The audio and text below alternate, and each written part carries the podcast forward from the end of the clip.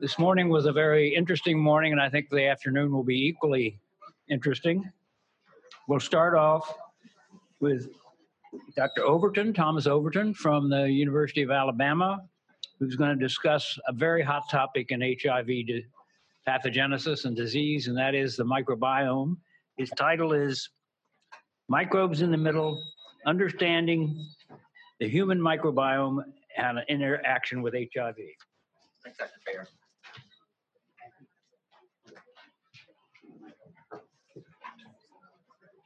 Keyboard and pointer. Okay, good morning or good afternoon now. Thanks to Doctor Fair and to Doctor Volverine for inviting me to participate. It's really kind of fun to come talk about the microbiome, which is something that I've started working on. I guess just as a show of hands, I want to know um, how many people in the audience are human?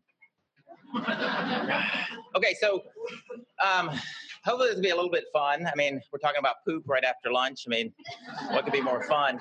So, you know, uh, humans are complex organisms. Um, and as we, as organisms become more complex, um, suspend your disbelief for this, but it becomes more and more challenging to acquire the nutrients that we need. So a single-celled organism, a bacteria, can just absorb nutrients from its environment and interact with its environment. As we move to multicellular organisms, like humans, we need to have a better way to, to gain our nutrients. And so the first, one of the earliest things that happened um, kind of evolutionarily was the development of, of a tube through which, um, you know, the organism could interface, and the development of specialized cells so that could then extract nutrients uh, from this tube. And as soon as, as, the, as kind of the alimentary tract was developed uh, and this digestive tract, Uh, microbes, simpler organisms, moved in and developed a symbiotic relationship. And so over, you know, millions of years, there's developed this symbiotic relationship between bacteria, um, you know, single-celled organisms, and, and us eukaryotes, uh, multicellular organisms, and, and such that they're able to extract their nutrients, and they actually assist us in a number of the processes um, ongoing. Um, the other thing to think about, if you think about this tube, our G I tract, it's actually outside of our body. So this is probably the most important place that we interface with the outside world, is actually outside of our body. And it, it, you probably heard people talk about where the lymph tissue is in the body. The role of the lymph tissue is to surveil the outside world. I mean, that's really the biggest uh, thing that it does, not, to identify non-self antigens and respond appropriately, whether that's, you know, to have tolerance or whether to develop an immune response, um, whether to signal the innate immune, immune response. So when you think about it like that, seventy percent of our lymph tissue, of our, our, our lymph cells, lymphocytes, are in the gut. And that's because that's where we interface more than anywhere else. And so as you think about that, it's really critical, this interaction we have between microbes, bacteria, our microbiome, uh, and our immune system, and our overall health. And so I think you just have to think about that perspective Um, as we go through this. It's actually a very complex uh, interaction. And so when we try to think about what we can do to alter uh, this interface, uh, it, it can be very complicated, and, and simple interventions uh, may not work because of the complexity that we're working with. So these are my disclosures, and these are our learning objectives. And let's start with a question. So the human intestinal microbiota accounts for what percentage of all the cells within the human body? Less than one percent, ten percent, thirty percent, fifty percent, or ninety percent?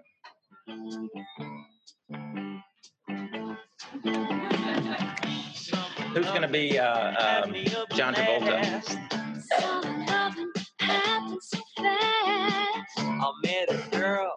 Crazy for me.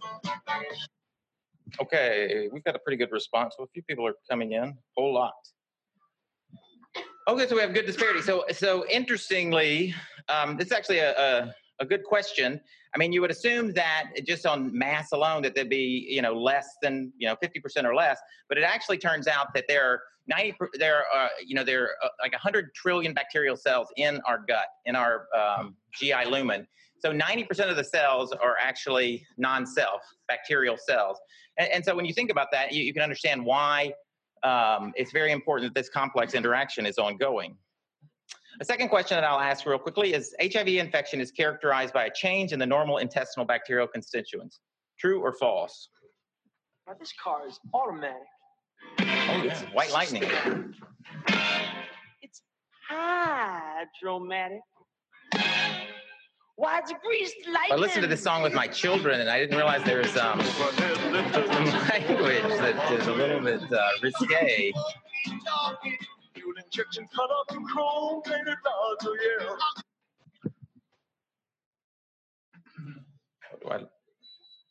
Okay, great. So um, you guys did pretty well, particularly with the second question. So we'll just go and switch and do a, a evaluation. We'll talk about um, you know, the U S and different cities. So who can who can identify these cities?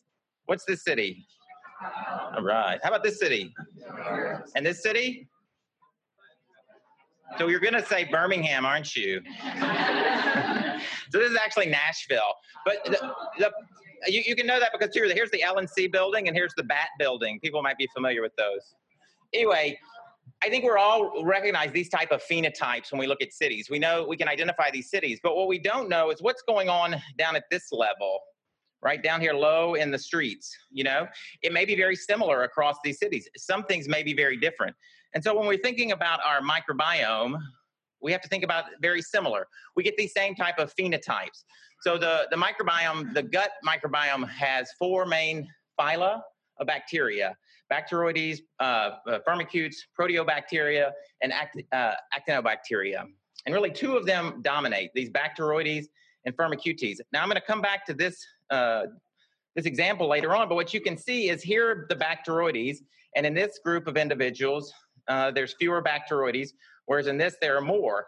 In this, this group there's more uh, firmicutes, this there are less, and then also you see the emergence in these of proteobacteria. So this is actually the, the disease state where you see a shift from a predominance of firmicutes to more uh, bacteroides, as well as the proteobacteria that are actually more pathogenic and can cause disease.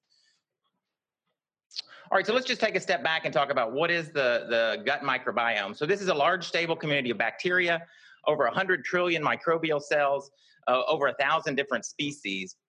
Each of us have a distinct uh, microbial community in different areas of our body. And the mouth is different um, than the gut, uh, it's different than the vagina, it's different than the skin. They're very distinct uh, microbiomes. These have very important uh, roles to play in terms of uh, nutrient metabolism, barrier function, and, and immunity. All three of those things are critical of the gut microbiome, but they're impacted by a number of things. And I think one of the big challenges that we face is that a lot of behavioral and diet factors have an impact on the microbiome, and, and we're failing in many of our studies to take account of those. The microbiome evolves uh, during our age. When we're born, there's a, a significant amount of variability, and it really depends on what you come in contact when you're born. Um, by age three, there's a very st uh, stable, diverse microbiome that is, is stable throughout much of life, unless there are situations like disease or other things that may Uh, alter that. Pregnancy, for instance, we see marked increase in diversity during pregnancy. And then in old age, we see a shift um, to uh, a less diverse population with a greater representation of these bacteroidetes uh, species, pathogenic bac uh, bacteria. And when we think about that, similar things happen in a number of different diseases of chronic inflammation and immunosenescence. We see this kind of uh, dysbiotic state uh, that has a lower amount of diversity. So I'm going to use these terms over uh, again later to talk about uh, the diversity of your, your gut microbiome. It's very critical to be able to have a breadth uh, of, of metabolic processes um, that are symbiotic and they can go on.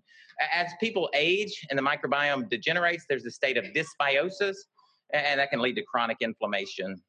Um, inflammatory bowel disease is probably the biggest example of dysbiosis. So Uh, inflammatory bowel disease is, is on the increase since about the, uh, the first half of the twentieth century. And a lot of people relate this to the increase of the Western lifestyle and the Western diet. So increase in fats, uh, increase in sugars in our diet has led to a dysbiotic state and probably increased the risk of inflammatory bowel disease. So three big things happen in inflammatory bowel disease that we know are driving the pathogenesis. How, which, which is the causative agent is one thing that, that we're still trying to understand. Obviously, there are underlying, uh, underlying genetics to it.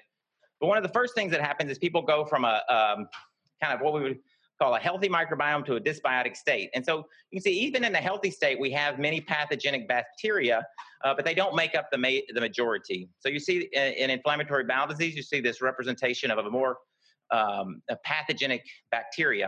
One of the things they do is they break down, they, they secrete products um, that, that break down the mucus layer. So the mucus layer here is very critical to keeping uh, the luminal contents in the gut and not to cross over.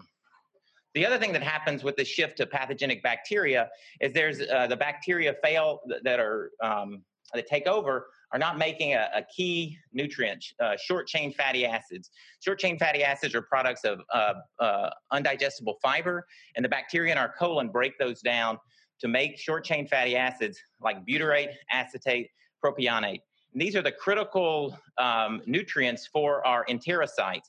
Without those, the enterocytes uh, uh, fail to make tight junctions, and the bacteria that are able to cross now through this barrier uh, easily translocate across the gut wall into this space and cause inflammation. And this inflammation is not just local, but also induces systemic inflammation and many of the diseases that we see that are associated with aging. So we can think about this as a triumvirate of badness, and all three of these things are interrelated, and we're still trying to understand which of these is, is the The, the chicken and which is the egg. Microbial dysbiosis, the loss of barrier function, and then this immune dysfunction and ongoing uh, local and systemic inflammation. Now you may say, why do we even need to talk about this in H I V, right? So this is, this is my clinic in Birmingham, and we're very, very proud of our data. Over the last decade, what have we seen? We've seen the, the we're identifying people earlier. two hundred thirteen was the median cell count ten years ago, now three fifty-three. forty percent of people that are coming in now have a, have a C D four count greater than five hundred, and ninety-two percent of our, of our patients have a viral load less than two hundred, right? So, you know, when we think about this, we can say, you know, mission accomplished. This is, this is the success that we wanted. But at the same time, when we look at our very clinic, what are we seeing? An expansion of comorbidities that we traditionally associated with aging. And the ones that we're seeing are dyslipidemia, hypertension, diabetes, kidney disease, and coronary artery disease at the greatest numbers. And so this is, I think many people are seeing this. Our patients, as they're living longer, are actually doing well with their H I V disease, the point we call their H I V boring, but then we're seeing all of these comorbidities. And many of these comorbidities seem to be related back to this, uh, this inflammation, systemic inflammation that we talk about. And so I think many people are used to seeing a model like this in H I V, where you have many different things ongoing, even in the setting of treated H I V, that can contribute to, to inflammation. And then we see these excess uh, uh, comorbidities or premature aging. And I think one of the things to recognize is that the dysbiosis and the alterations in the gut are probably driving some of these significantly. And three that I think that directly we know they do is, number one, uh, um, increased metabolic syndrome and obesity that we see in our patients. Uh, hepatic steatosis and inflammation, all the products of microbial translocation go to the liver first through the portal, um, portal system and, and cause liver inflammation and steatosis. And then microbial translocation obviously is directly related to this dysbiotic state and, and this alteration in the gut function. So all of these things contribute to inflammation, both locally and systemically, and lead to comorbidities and aging. So if we think about it, what's happening with the guts of H I V? So I work with a, a, a translational scientist, Doctor Zdenakel, who's very interested in innate immunity. And so he's got this model that we're working on uh, in our patients to try to understand this process. Uh, one of the things that happens whenever we get a, uh, an acute G I illness is we have a, a, a normal host response. So if you have a breakdown in your gut barrier, like right here, the bacteria cross, they signal and activate your innate immune system, neutrophils. They degranulate, they form nets to bind up all of these. Um, they signal monocytes, mono, inflammatory monocytes come to activate these neutrophils to really prevent uh, uh, the excursion of these cells beyond this local area. Once all the bacteria are cleared, then there's a resolution of infection. Um, some of the innate immune cells, the um, uh, lymphocytes, specifically C D seventeen and C D twenty-two, uh, C D four lymphocytes um, heal the, the mucosa, as well as they alter the response. The monocytes are now switched to an anti-inflammatory uh, phenotype that causes the, the neutrophils uh, to uh, autophagocytize and uh, effercytose, and therefore clear the infection, and we have resolution. In the setting of H I V, where we've killed off these very uh, C D four cells that are critical from a regulatory perspective, what you're left with is this chronic dysbiotic state and, and crossing over of bacterial products and this ongoing stimulation and activation of the innate immune system without this regulatory uh, component. And so we're left with this local uh, leaky gut syndrome that contributes to both local inflammation and then systemic inflammation. So a number of groups have looked at this. Peter Hunt has really done a nice job of looking at people who are, are treated with H I V and then seeing um, what are the what are the underlying causes or, or relationships uh, to inflammation and mortality. This is um, his cohort from Uganda, where they looked at patients who were uh, undetectable and looked at, at, at predictors of mortality. And what they saw were there were a number of biomarkers that were really important. Some of these I think we're very familiar with. I L six is a nonspecific inflammatory biomarker. D-dimer is a, a coagulation uh, a biomarker. Uh, soluble C D fourteen and K to T ratio are two biomarkers that are really critical to, um, to the gut health. So when we think about soluble C D fourteen, this comes primarily from activated monocytes, the scavenger molecule that picks up um, uh, microbial products like L P S. Um, the K to T ratio is a little bit more complicated, and this is based on tryptophan metabolism. Tryptophan is a, an amino acid that we have to get from our dietary sources, and it's really critical for a number of different processes, and it is a very uh, complex metabolism involved in many things. But one of the things it's very involved in is gut health, uh, locally uh, generating serotonin, which promotes um, uh, um, the enterocyte function. And so uh, when we see a shift, when tryptophan is broken down to kyureninin, which happens when you have excess innate immune activation, as well as a dysbiotic state, some of the pathogenic bacteria produce this uh, uh, enzyme called, enzyme called I D O. Uh, you see a shift to uh, lower uh, tryptophan uh, levels and higher kyureninin levels, uh, and that is associated with excess inflammation. Have a whole slide for you on that, and this still is an oversimplification, but I think that what we can simplify it down to is um, with a dysbiotic state and excess microbial translocation, there's excess activation of this endolamine two three uh, uh, dioxygenase, I D O enzyme, and, and what this does is deplete tryptophan levels, and, and it increases local immune activation and inflammation, microbial translocation, and then systemic infl inflammation beyond that. So I think this is an important thing that we have to consider, is the mechanisms that are driving um, uh, systemic inflammation and its complications.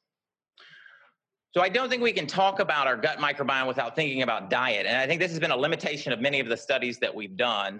Um, uh, we've done a study at, at our site where we actually surveilled people for their diet, and we've also done the uh, collected stool for their microbiome analysis. And I was hoping we would have the microbiome analysis uh, ready, but it's, it's still kind of in the hopper. But so uh, what I do want to share with you is the dietary survey that we've done of our patients. And a striking thing from this cohort is thirty-eight percent of our patients are obese.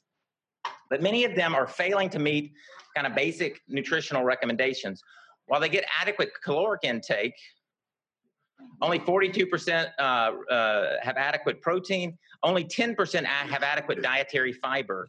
And so this is a really critical thing. I mentioned earlier these short-chain fatty acids. Short-chain fatty acids are breakdown products from, this, uh, from fiber by the, by the constituents of your microbiome. Without adequate fiber, you don't have these short-chain fatty acids. Enterocyte health uh, is much worse. Another thing that we noted, oh, and then food security in fifty-five percent of our patients, which I'm not going to get into here, but this may be a big driver of some of the disease that we see. In many of the patients, there was a, a paucity of tryptophan-containing foods, which are poultry, seafood, legumes, nuts, cheese, and dairy. There are others as well, but, but a lack of this essential amino acid that is critical to gut health uh, and immunity. So you may have heard some people talk about the C N I C S cohort. The C N I C S cohort is a linked cohort of uh, many of, of eight different clinics across the United States that have a C F A R, and they aggregate their data to evaluate it. One of the things that we did is we looked at, at uh, physical inactivity and its linked to comorbidity. The first thing that we noted is in this overall cohort, you see thirty-five percent of obesity. Obesity correlated very much with physical inactivity. Similarly, both physical inactivity and obesity correlated with these diseases of aging that we're associated with. So hypertension, multimorbidity, cardiovascular disease. And you can see, I think what we're seeing in many of our patients, you know, is, is um, uh, just inadequate uh, physical activity uh, as well as poor diet. So, you know, maybe one thing that we need to do is just encourage them to get physical with Olivia Newton-John. But obesity, I think, is underappreciated in terms of, of a disease that is a dysbiotic state. So there's a, a growing literature that recognizes um, that probably what, what's happening is people are, are altering their diet to a diet that's high in fat, high in sugars, low in fiber. And as a consequence, we see a dysbiotic state, increased gut permeability, an alteration in the microbiome from bacteria that produce uh, short-chain fatty acids to these pathogenic bacteria. And, and this has many consequences on a number of different organism, uh, organs that I think you're aware of. It also has a, a, a profound impact on kind of the gut-brain signaling, which is something that we're really starting to understand now. The microbiome may actually impact uh, mental health, cognition, and, and mood. Okay, I gotta make sure you're awake, so we'll have another question. So all of the following conditions have been associated with dysbiosis except Clostridium difficile colitis, H I V infection, ulcerative colitis, exercise, older age, and antibiotic use, or antibiotic use. Which one has not been associated with dysbiosis?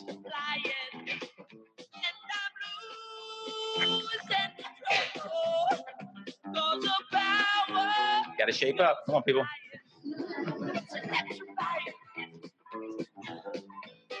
I think we're good. Although I like the song. Perfect timing. Do I? Okay, good. Absolutely. So actually, uh, you know, exercise is associated, and I'm not talking a whole lot about exercise today, but exercise is associated with a greater diversity and a decreased microbial translocation uh, in studies that has been looked at. Um, so, you know, there are benefits of exercise beyond, you know, just making you look good for the beach this summer. Okay, so what are the consequences of microbial dysbiosis? And I think when we think about this, there are three buckets that um, Uh, the microbiome are contributing to overall. So immunity, metabolism, and the gut-brain axis. And, and I think um, people don't, these are the areas that we need to be looking at for the future. I think one of the things that we've done, and I, the data that I'm going to show you, really just looks at populations. But what we need to understand are what are the metabolic pathways that are upregulated, downregulated in H I V in a dysbiotic state with certain diets? These are the things that are going to be critical for us to actually be able to intervene on this level. What we do know is that many different things can cause a dysbiotic state. So you can see a number of diseases here that are associated with the dysbiotic state. Uh, and the question is, can we do things to alter the microbiome that will return us to health? And so a number of things that are of interest that are relatively simple interventions: diet, prebiotics, probiotics, uh, uh, maybe a more extreme uh, when we talk about this is fecal transplant. Um, I'm sure many people know about fecal transplant for Clostridium difficile. There's interest in doing fecal transplant uh, for other disease states um, as well. The other thing that we, we know is that the dysbiosis is really an imbalance uh, of the normal, normal flora. And so this has a disruption in the host microorganism homeostasis, and then we see the complications, both locally in the gut and then systemically as well. And one thing to recognize is H I V itself causes a dysbiotic state and these consequences. So now I want to share just some data with you about H I V and dysbiosis. So I showed you um, this earlier. This is uh, data from Carol Wilson at the University of Colorado. And her group has really been on the forefront of understanding the microbiome in the setting of H I V. And I think what you can, you can appreciate when you compare these uninfected subjects with these H I V-infected subjects is a different phenotype, right? There's different amounts of these different bacteria. And in fact, just eyeballing it, you can see that there's an increase in these Bacteroidetes uh, species uh, and a decrease in these Firmicutes species in the H I V population. So a shift to a more pathogenic uh, makeup. And when we look at specific species, you can see just that. In the H I V, there's an enrichment of Prevotella, which has been associated with colon cancer and other disease states, and a decrease in Bacteroides. Uh, overall, the Bacteroides are, uh, um, the Bacteroides populations are actually very helpful, and, and many of them are, are butyrate-producing bacteria. Um, I, I showed you this study because one of the problems that we have had until just more recently is that much of the data in H I V has been a single snapshot, and, and I think that makes uh, very difficult. You really need longitudinal data to understand the microbiome. So here uh, what this group did is they took seventy-six men who have sex with men, forty-four of whom were H I V infected, and thirty-two were H I V negative, and they collected at two time points to see the stability of um, of the microbiome. And what they actually saw was in both groups, there was very good stability in the microbiome, with one exception. People who had a decline in their C D four count had a marked uh, dis, uh, increase in dysbiosis, or a decrease in diversity in terms of their cell, in terms of their microbiome. H I V overall was associated with a decreased diversity, and specifically fewer firmicutes and a higher relative ab- abundance of fusobacteria, once again, a pathogenic uh, bacteria group. And these are just those data. And some of the way that we look at this data, you may hear some of these terms. Uh, O T U, Operational Taxonomic Unit. So these are the, the just a, a specific bacteria that's, that's identified. And what you can see clearly is the H I V negative has more, more of these, more O T Us. You can think of these as species, although not all of them are able to be identified down to species, than the H I V infected. And that's at both of the um, time points. The Shannon Index is a, is a marker of alpha diversity, how diverse, how rich the population is. And you can get a sense, once again, in the H I V, lower diversity. And then you see these specific groups. The firmicutes are a whole phyla, or fusobacteria is a genus. But once again, you can see less of the healthy uh, uh, firmicutes that are producing butyrate and short-chain fatty acids, uh, and more of the fusobacteria, uh, which are pathogenic and tend to lead more to bacterial um, microbial translocation. So I've spent a lot of time uh, kind of trying to convince you that butyrate is important, but uh, what is the data on butyrate and these short-chain fatty acids in, in H I V? And so Carol Wilson's group, once again, took a look at a small number of individuals, fourteen H I V negative and eighteen H- HIV infected individuals. And now all these people are viremic, so that is a complication that we have to understand. And just look to see what was the prevalence of butyrate-producing bacteria. And what you can get a sense, once again, here, when you look at the colonic mucosa, there was a decrease in butyrate-producing bacteria um, in the H I V-infected individuals.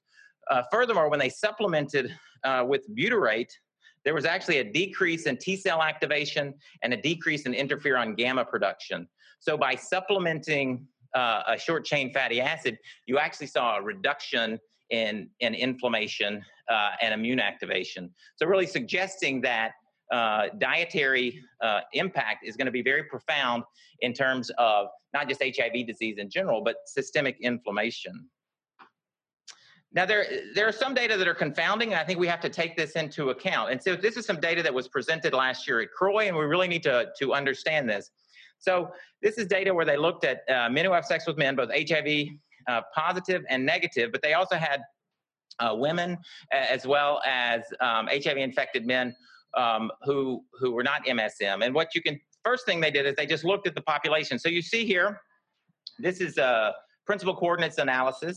Um, and so basically what they're doing is they're seeing how the how the, the microbiome cluster. And what you can get a sense here, uh, the red, the H I V negative, appear to cluster primarily here, and the blue, the H I V positive, appear to cluster primarily over here. Now, obviously, there's some crossover, but I think you can get a sense.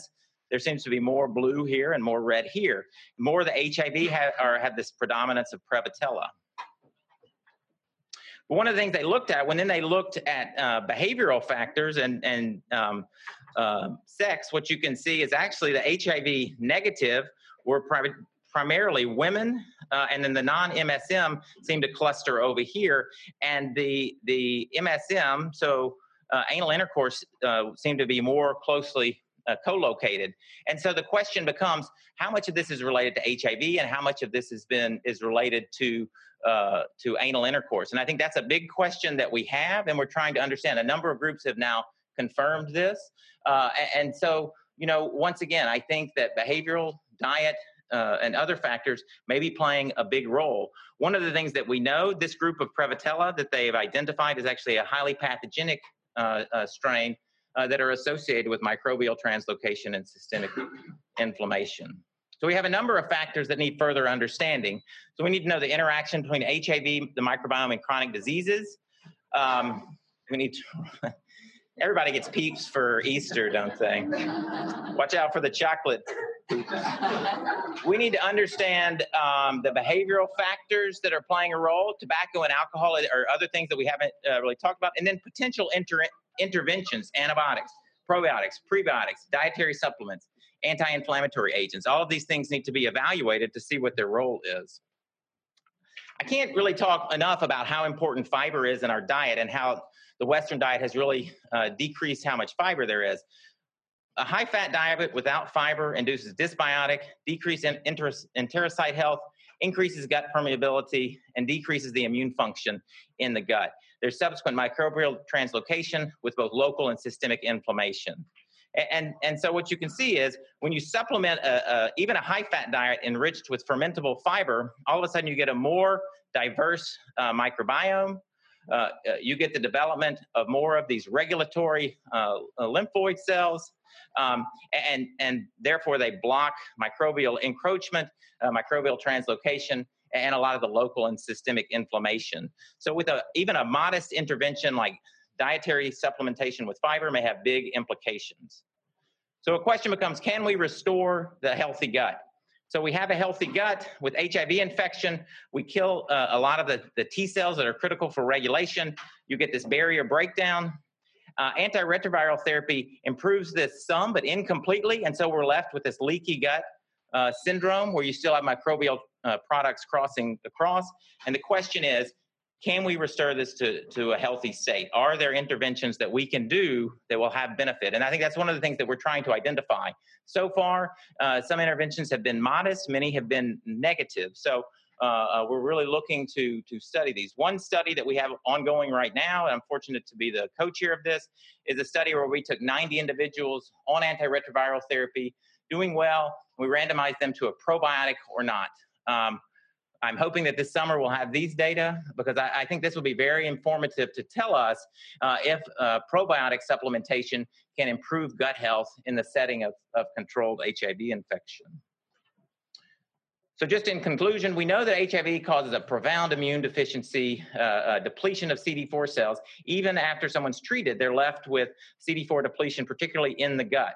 Um, this uh, leads to this dysbiotic state and leaky gut syndrome, uh, microbial translocation, and systemic inflammation. So are there things that we can do that we can, uh, uh, we can intervene upon that can impact this and, and limit the development of, of these complications that we're seeing? Uh, obesity, NASH and NAFLD, um, cardiovascular disease, dyslipidemia. And so I think that that's a big area that we'll continue to explore. And so hopefully next time I come back, I'll, I'll, have, I'll have some exciting results for you guys. So anyway, I'm, I'm going to stop here and I'm ready to take any, any questions you have.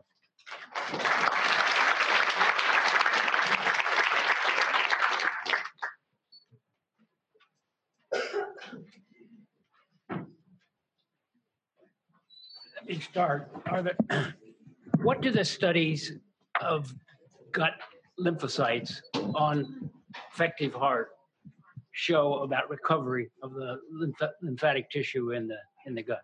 So um, as everybody knows, with, with H I V therapy, you get a big boost in terms of your uh, peripheral C D four cells, but there is there is some increase, but not nearly uh, the same degree in the gut. In fact, in the gut, um, there's still a profound depletion of C D four cells, and particularly these um, T H seventeen and T H twenty, uh, uh, uh, twenty-two C D four cells that are really critical for uh, uh, regulatory processes in the gut. So even though you see this bump systemically, it doesn't, it's not happening in the gut. Now, it does appear that if you can get treat, people treated very early, you preserve a greater number of those in the gut. Is there a specific probiotic that's more useful than others? I think the biggest challenge is many of the probiotics on the market are uh, have too few uh, organisms to survive the stomach and actually make a meaningful difference.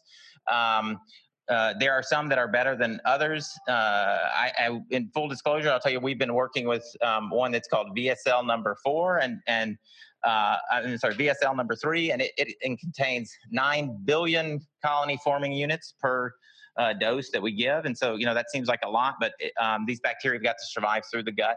Uh, but I think that's a big question. So there have been a number of different ones studied. I think that the ones people are interested in are, are ones that have bacteria that are short-chain fatty acid producers. Those seem to be key. Uh, often they'll have lactobacillus or, or bifidobacter as key components to um, uh, to their uh, makeup. So is there a specific fiber that you can supplement that's more effective than others? Well, a lot of people are interested in this uh, uh, kind of what we call a prebiotic called inulin. So you may have heard of inulin. Uh, so inulin is a, uh, a non-digestible fiber that uh, is broken down very effectively by the bacteria. I think increasing, uh, you know, your fiber in general can be helpful. I mean, I think people underappreciate uh, the limited amount of fiber we actually get in our current diet. So, I, you know, if you put wheat germ or encourage your patients to eat uh, whole grains, that actually can make a difference. What about statins? Do they, what effect do they have on the... So that's a great question. And uh, I think there's a bidirectional effect of statins that we haven't fully appreciated. Um, statins may actually uh, uh, improve uh, uh, the decrease inflammation in the gut and thereby uh, kind of work indirectly to uh, uh, to reduce microbial translocation. Uh, the bacteria in the gut are probably very involved in some of the metabolism of statins. And so there may be certain... Uh, uh, enterocytes uh, or, or um, uh, bacteria microbiome that break down statins more effectively, and therefore people don't see the same lipid lowering effect. And I think that's something that we still have to to explore. A lot of there must be fifteen questions about which probiotic to give. And I guess what uh, supplementing with butyrate and tryptophan, is that?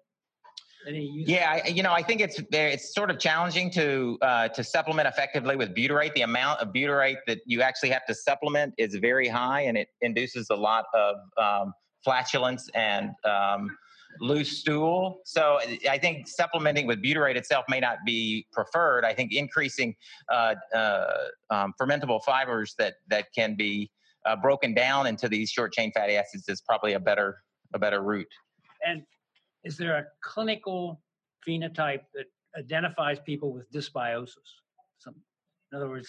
No, I think that's a great question. So one of the things that we're uh, un- trying to understand, so I think everybody knows about irritable bowel syndrome and people that have these, uh, these complaints.